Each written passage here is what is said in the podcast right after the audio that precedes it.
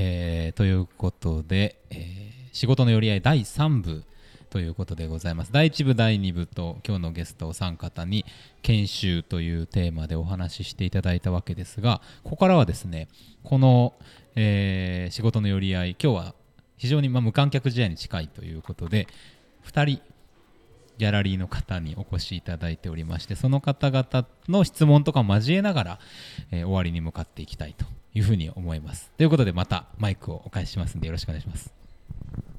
すいません。今日ちょっと無観客の中来ていただいている方がいますのでちょっと隣というか来ていただければと思うのでよろしくお願いします。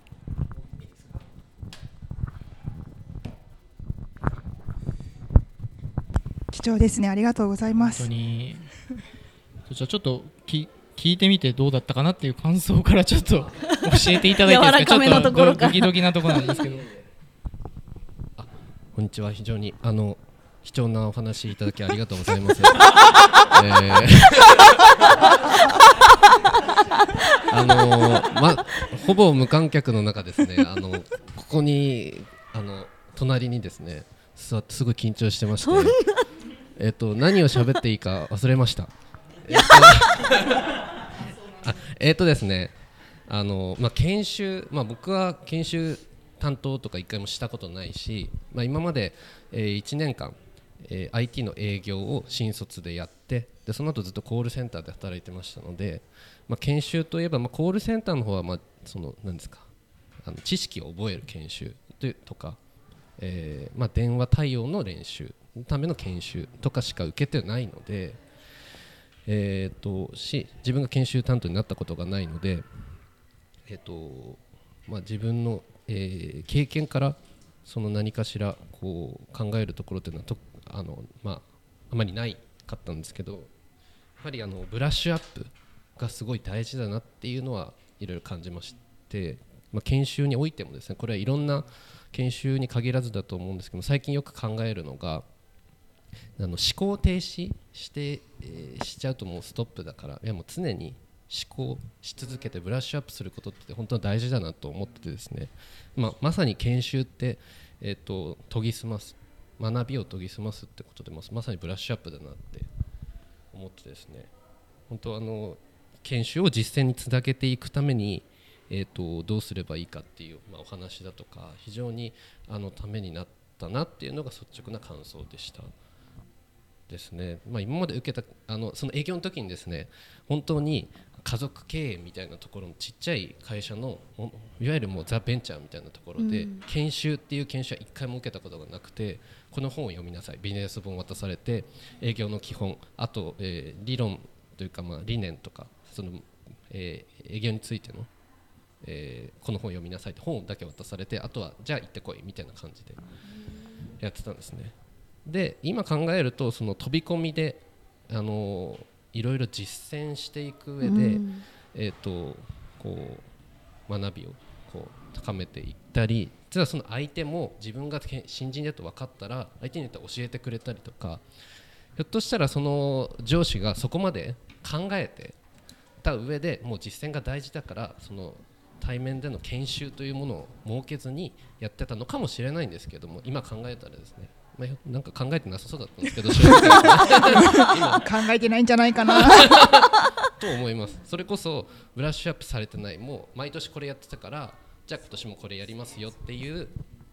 あのなんですか反省とかその次に生かす作業とかが考えられてないんじゃないかなと思ったんですけどそれ本当大事だなっていうのを感じましたね。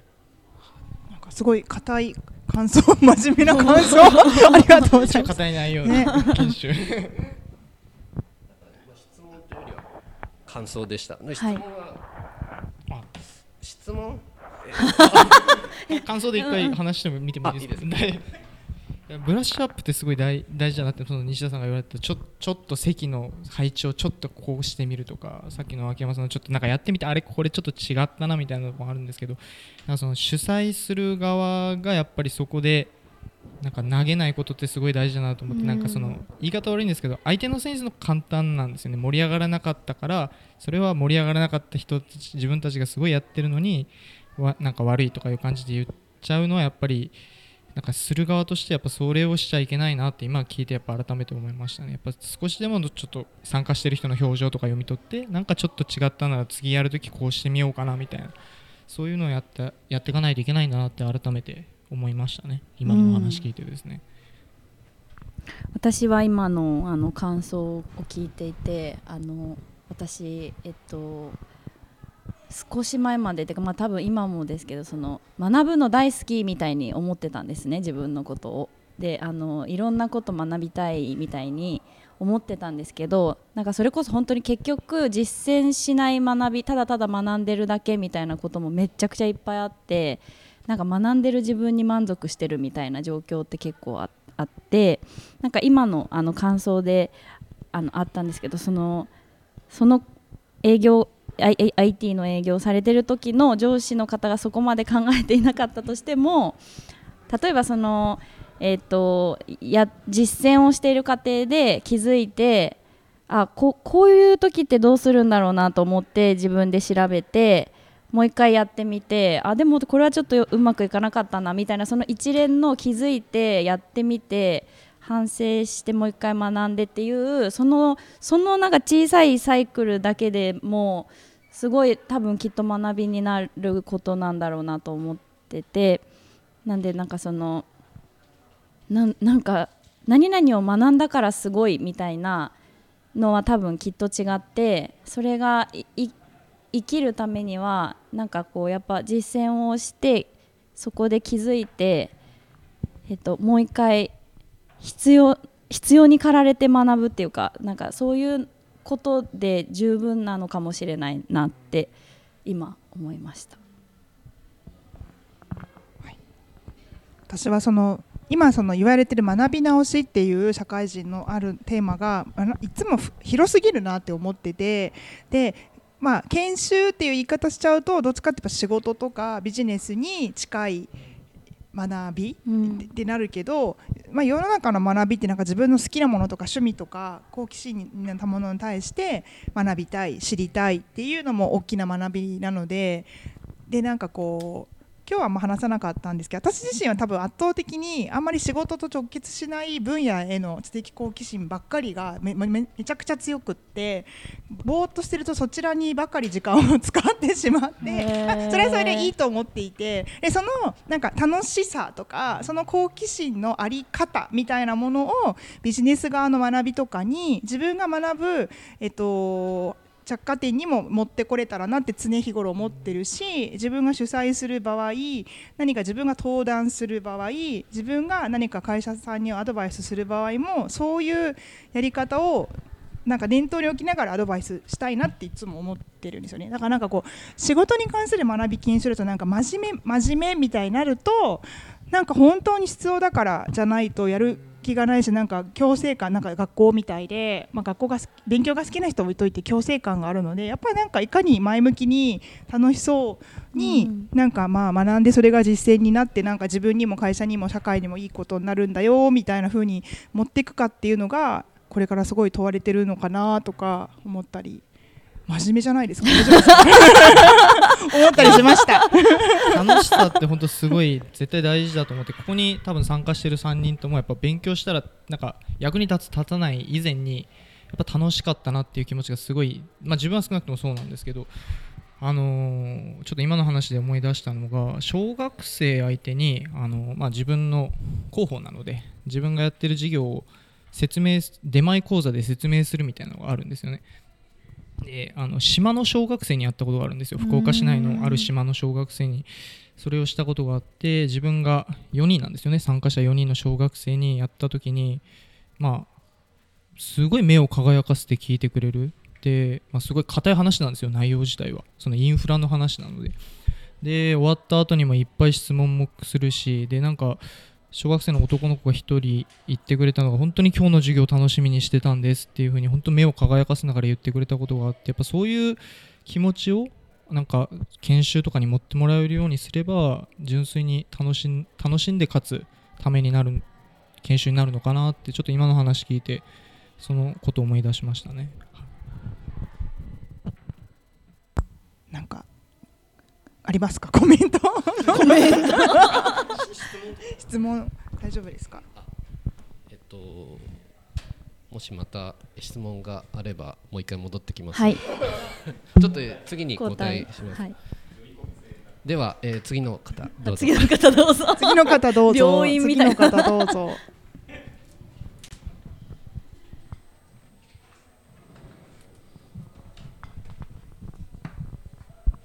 えー次の方でございます 観客2人目の私なんですけれども、えー、と非常にあのお話を聞いていてですねあの共感する部分があってなんか笑いも交えていただいてすごく楽しい、えーお話でした。であの私は、えー福岡の会社に、まあ、8年入社して8年目でして、まあ、結構いろんな、えー研修を、まあ、ちょっと受けさせてもらってました、まあ、新入社員研修でも、まあ、12ヶ月ぐらいですね研修所に、まあ、缶詰にされたりとかして、まあ挨拶の仕方からですね、まあ、社訓をこうみんなで読み合わせをしたりとかですね、まあ、そういったことをしたりとかっていうのもあったんですけれどもなんかこういろんな研修行ってみて、まあ、例えば10個中10個行ったらよかったなって思う研修ってなんか、まあ、に1個か2個かそれくらいかなってなんか自分の感覚で思ったりもしてます。でそれ何がそれを違うんだろうっていうとやっぱりこう自分が行ってみたいとかあ参加してみたいなっていうのがやっぱ少しのこれ面白そうだなって思ったのがやっぱりこう自分の身になってるなって今振り返ってると思いました。であの西田さんのお話であったみたいにそのい主催者側としてその行ってみたいとか参加してみたい思わせるその工夫がやっぱりこう主催者側としてこうされてるんだなっていうのがすごく聞いててあのなるほどというふうなことを思いました。であの、まあ、質問なんですけれどもそういったあの、えーとま、BGM とか、まあ、渾身とかそういったので工夫されてるというとこありましたけれども例えばそのテーマの設定とか、まあ、こういうふうな、まあ、キャッキャッチコピーじゃないですけどなんか主催者側でそれ以外にもなんか工夫されてなんかやられたこととかなんかエピソードがあればちょっともし私ですか？はい。私は当時その事業会社の、まあ、組織開発みたいな仕事をしていたのでダイバーシティ開発みたいな。でそれって会社の中でこう初めてやるテーマだったわけですよなのでじゃあいきなりその私が担当だからこういうセミナーとかイベントやるので来てくださいって言ったところでやっぱりこう固い会社だと何ですかそれみたいな感じになるのでえっとやっぱりすごい準備とか根,、ま、回しとかなんでこういうセミナーとかこういう取り組みをやっていくのかっていうところからさまざまな手段を使って、えっと、浸透させました。それの具体が知りたいんだと思うんですけど。例えば、まあ、なんだろう。うん、まあ、やっぱりいい意味で外圧が弱いと思うので、まあえー、とメディアは結構使ったりして、まあ、あのそのメディアっていうかその最初はまずは社内の社内の広報なんだろう社内紙だったりとか社内のメディアの人たちを味方につけてこういうのを大きく大々的にやっていくから全部署協力せよみたいな空気を徐々に出していく。っていうのがあるのと真正面として組織開発をやっていくっていうことを、えっと、経営層に理解してもらうためにそこはそこで筋を通しに行ったりそういう経営指針に入れてもらったりとかあとは各部門の偉い人の会議に全部説明に全部門に行ったりとかあの結構普通の人じゃ考えられないレベルの行動力で全部やっていきました。そういうジェナラシを一つずつやってあのーやっていったかな。ちょっとそこはしょっちゃいましたけど。でちょっとずつあちょっとずつ動きが出てからは本当にメディア新聞とか外のいわゆる一般の新聞とかに取材に来させて来てもらうようにもう全部自分から言ってこれだけやってるからなんか協力しないってないよねみたいな空気を 世の中がみこう求めてるよねっていう空気をやっぱ作っていったっていうのはあるかなって思います。それだけのエネルギーを持ってはい。実際されてた、やっぱり人人に何人に変わってもらうためにはすごいエネルギーが必要だと思っていて。だって私もその今までいろんな立場でいろんなとこ行ったんですけど、まあ、さっき言ったお金払って学びに行きたいっていう場っていうのは本人にそもそもやる気があるからそんなに大変じゃないんですよ。そのもちろんクオリティは必要だけどでもやっぱこう風土を変えたりする研修って本人たちが望んでないから。それをやるっていうのはすごくエネルギーがあって、こちら側ももうなんかこう本当削れるようなエネルギーでいかないとか変えることができないっていう思いはただのミッションだからって感じは難しいなと思いながらやってました。真面目な話しちゃったなまだ。はい 大丈夫だと思います。真面目な話はい。あ、え、わ、うんえっ、と、また、また 組織の、えっ、と、ことやったことがないので、ちょっとテクニカルなところで言うと、私の、あの、さっきご質問をいただいた、その。どういう訴求でっていうところで言うと、うんと、その時間の中で何を持ち帰られ持ち帰ることができるのかっていうことだけを考えてやってますだからその時間でこちら側が何をするのかっていうことじゃなくて、えっと、向こう側の来てくれる方が何を持って帰ることのできる時間なのかっていうことを考えてタイトルを作ったりとかそのテキストを作ったりとかいうことはちょっと工夫してます。なんかどうしてもやっぱあのえっと個人の人が先生になったりとか個人の人がやる何かとかって自分のことを知ってほしいし自分ができることをやっぱ表明していきたいみたいな思いがすごい強いからなんかいやそれはあの結局あの向こうからするとどうでもいいというかあの学ぶ側からすると何が学べるかだけが重要であのなんか自分のこれまでのこととかって結構さーって読まれちゃってるかなとお思っているのでなんかそそこはちょっと注意するようにしてます。ですよね。順番的には。アイコンタクト。く工夫してたことみたいな感じですよね。なんか知ってたことっていうかなんかこれからこうしていこうかなみたいなことで考えてるのは参加してる人だけだけっていうとあれなんですけど、まあ、参加してその場に参加して、まあ、自分とかの勉強会は人が少ないので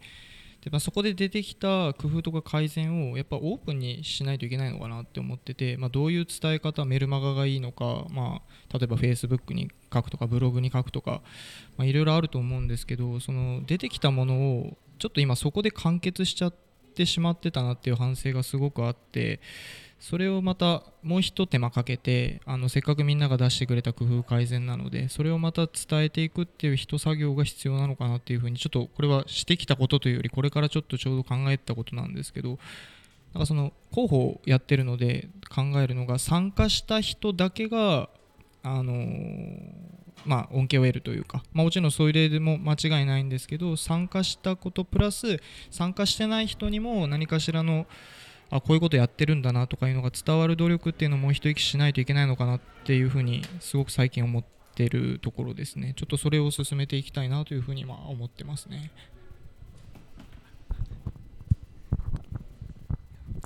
ありがとうございます。司会司会になった。いや、ありがとうございます。あのいろいろとあのお話を聞かせていただいて、で他にもですね、えっ、とちょっと思ったところがあって、あの私がこう自分で参加したいって思った研修のまあプログラムが。まあ、半年ぐらいかかりそうで結構その時間もやっぱりかかりそうなものが、まあ、大学のプログラムに参加したいと思ってですねやはりそうなった時になかなかこう会社に言いづらいというかですね。会社にそういうなんか受け入れる風土が、まあ、当時、まあ、ないんじゃないかとちょっと私の方で勝手に、まあ、思い込んでいてですね。で、まあ、当時の上司が、まあ、たまたまそこに、まあ、理解があったというかそれのことをこうなんか私のこの行動がちょっと変だったのに気づいてですね。なんかやっとろうお前っていうことを言ってもらってまあ、結局その自分自分でやってたことがもう会社としていいやってこいっていうふうにこう背中を押してやってもらったっていうのがありまして。ただなかなかやっぱそういう人ばかりではなくてそれに対してあいつなんでもう昼から帰りようととかですね。なんかなかなかなんかこう他の電話出たりとかして何しようとみたいな感じでやっぱ周りの先輩たちとかからはあの理解がなかなかないなって思うこともあったので、なんかそういうふうなこのなんか話の中でも出てましたけどやっぱ学びへの理解。こうそこに対しての理解っていうのをこうなんか少しでもなんかこう良くしていきたいなというのをちょっと個人的にちょっと思います。すみません感想ですけれども、はいなんか今こうコロナの件もあってあ今日も無観ほぼほぼほぼ無観客だし 世の中が今ほらいろいろなものが無観客じゃないですか。だから例えば学びも、あのーどんどん動画とかになっていったりしていて会社もリモートだったりっていう風になっていくときに急には難しいと思うんですけど今回を契機に本当に変われる会社って思いっきりあの時間あの成果主義に変わると思うんですよ。だから勤務中に他の電話に出ててもいいっていう風にななるなんだろうすでにそういう会社っていっぱいあるけどそうじゃない会社もそういう風に変わっていくすごい大チャンスだと思っているのでやっぱりその本来個人の時間を学びに使おうが何に使おうが自由なはずなのになんとなくその会社の人に遠慮してこういけないかったり例えば有給を効果的にそれに使ってもいいのになんかそれもしづらいっていうのが多分日本企業でなんか人生のトータルを許可を得なきゃいけないみたいな風に私は思っちゃうんですよ。硬い会社って。なんでなんだろうと思う時があって。でそれがでも今回のこの関係で思いっきり変わればいいなと思ってるんでちょっと進むんじゃないでしょうか。っていう期待。どうでしょ私はですねえっとあのまあ会社がそういう風な受け入れ体制が整ってくれたらいいなっていうことはありつつもその個人の意識としてなんか、うん、と説得誰かを説得させるほどの理由とかその結果あのももたらす結果を自分の中であの考えられているかなのかもしれないなと思っていてなんかなんとなく自分も興味があってやりたいんですぐらいの感じってなんかそう人に話してると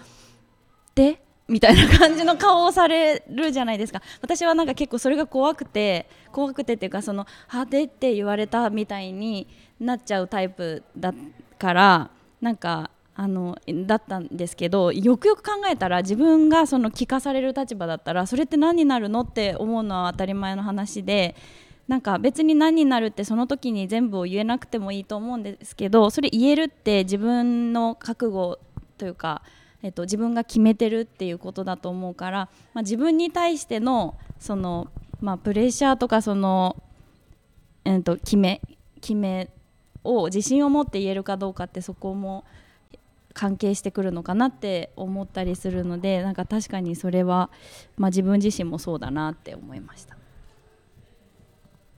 なんかそのそういう話なんか浮いた行動をするみたいな時になんかよく読むのはもう気にしないで振り切るところまで振り切ったら、まあ、出過ぎる杭は打たれないからみたいなことって言われるんですけど、まあ、自分も割と気にしてしまう方でだから出過ぎる杭になる前に潰れちゃうというかいうのがあってもう組織の解決策にはなってないんですけどやっぱそういうことしたいなっていうのがあったら最初やっぱこっそりした方がいいかなって自分は思ってますね。なんかあの木の育なんか植物の育て方に似てるというかアイデア段階ってすごい目が弱くて、うん。なんか簡単に踏み潰されちゃうんですよね。なるでほどだからその段階で誰にも彼にもオープンにしちゃうといや何やってんのつまんないじゃんってボンって潰されて終わっちゃうからやっぱある程度潰されない大きさになるまでは結構こっそり育ててあもうここら辺ならもう出しても大丈夫かな。そう簡単には潰されないなってなってからオープンにしていくっていう方がなんかいあまりその組織改善にはならないかもしれないんですけど個人としてはそういうやり方を踏みたいなって自分も思ってますね。だからちょっとずつ信頼できる人にしか話さないというか。である程度の、まあ、自分でも自信ができるというかもう崩れないなっていうのができてきてから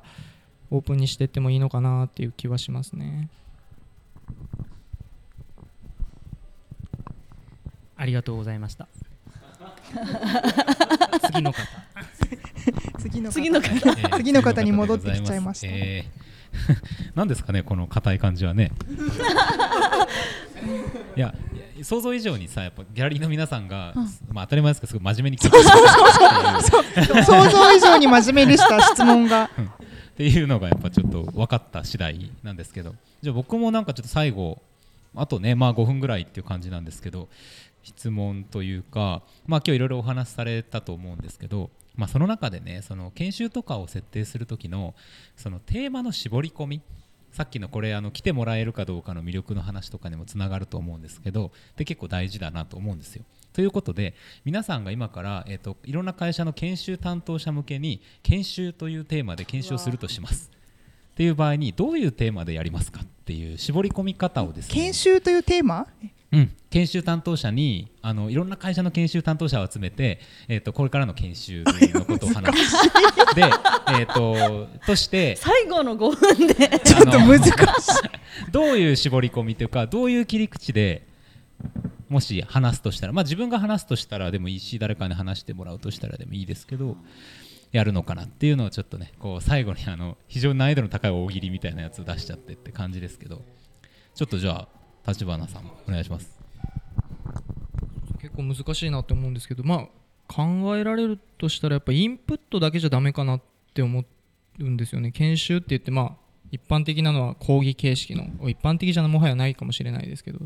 ああいうのだとやっぱり聞き流すだけになっちゃうのでやっぱその人自身に問いを作るというかじゃあこれについてどう思いますかって考えてもらう。でそれをま何人かでシェアしてもらう。一般的なワークショップになるのかもしれないんですけどその参加してくれた人の頭が何か動くような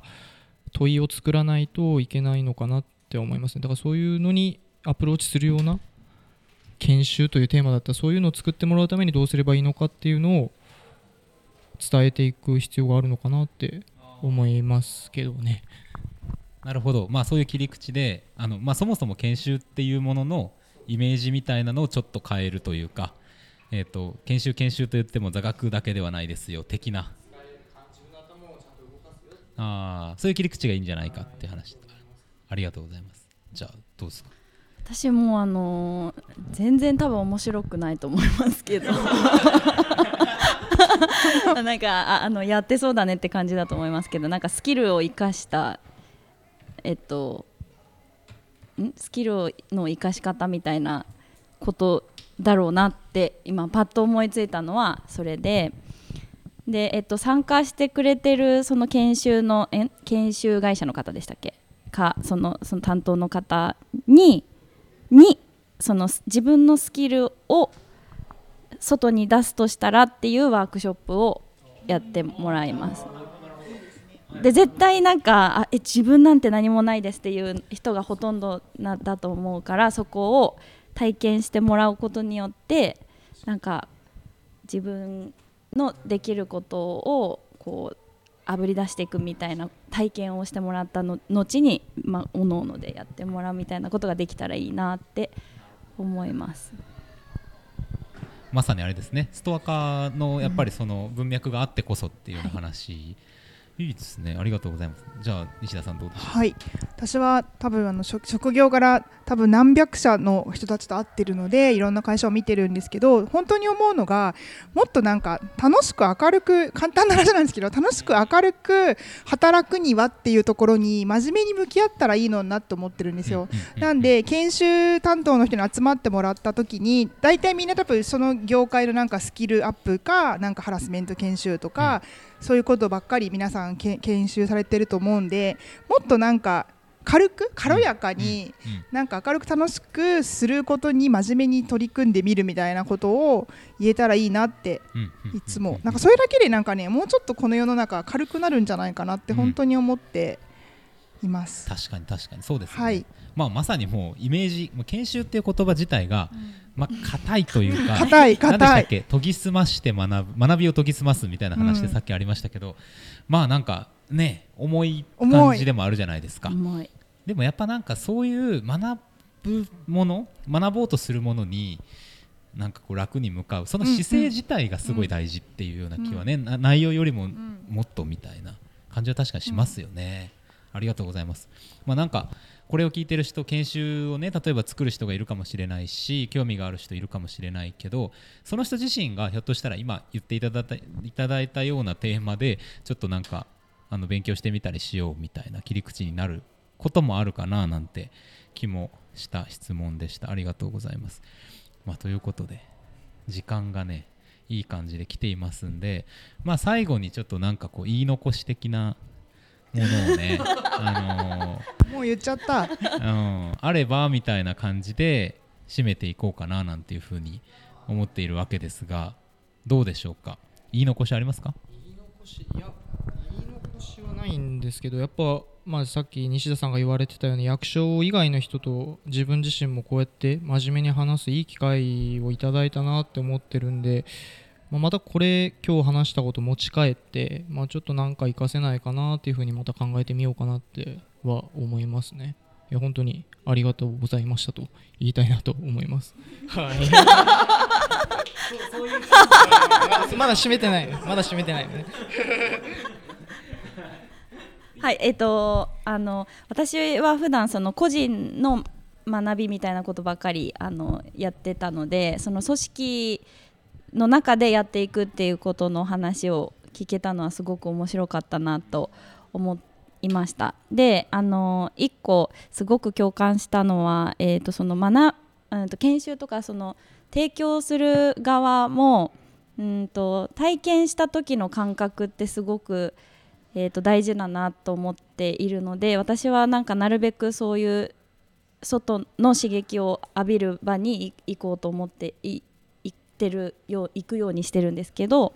だからそれが自分が学びに行くっていうことだけじゃなくって何かを見て何かを感じた時にそのあこういうことであればこういう感覚を味わうんだっていうのがもしかしたらあの同じように自分が学びの場を提供する時にうん、とこういうフックでこの人こういう人たちは好奇心を持ってくれるみたいなので生かされるかもしれないと思ってたりするのでなんか直接的に学びに関係がなくてもなんかいろんな場にこう場で刺激を受けるとか感じるっていうことは大事なんだろうなと思ってます。はい私はなんか改めて今日あの知的好奇心を大事にしたいなと思っててもともと常に常日頃思ってるんですけどなんか本当は誰しもその根っこを持っていて、まあ、忙しさとかで忙殺されてなんか忘れちゃって趣味もないとかいう人が多いのがこの日本人の働く人に多いと思ってるんですけどなんか知的好奇心の欲求とかエネルギーってすごい超資源だと思ってて私、ま、社会の。でそのことになんかみんなが一人一人気づいてもうちょっとこう楽にまあ確かにそのいろんな景気の環境あるけど楽に仕事と向き合ってなんか楽しく仕事できたらいいなと思います。ありがとうございます。軽軽ややかにね、かに終わまあなんかいいね。なんかこういうきっかけとかも含めながらうん。面白い学びのセッションがどんどんできていけばいいななんてことはすごく思いますんでこれからもじゃあ何かしら何かしらというか何卒よろしくお願いいたしますみたいな感じですが。はい。ということで皆さんいかがだったでしょうか？1時間30分ほどトータルでお話をしていただいたわけですが3部にわたってお送りしました仕事の寄り合いテーマ研修。これにておしまいということでございます。まあねこういう配信スタイルみたいなのもまたこれからもやっていきたいしなんかリアルでやったものもね録音して配信するみたいなことでもいいのかななんていうふうに思ったりしております。ということで、えーお三方えー立花さん脇山さん西田さん今日はありがとうございました。ありがとうございます。はい。ではまたいつかということでありがとうございました。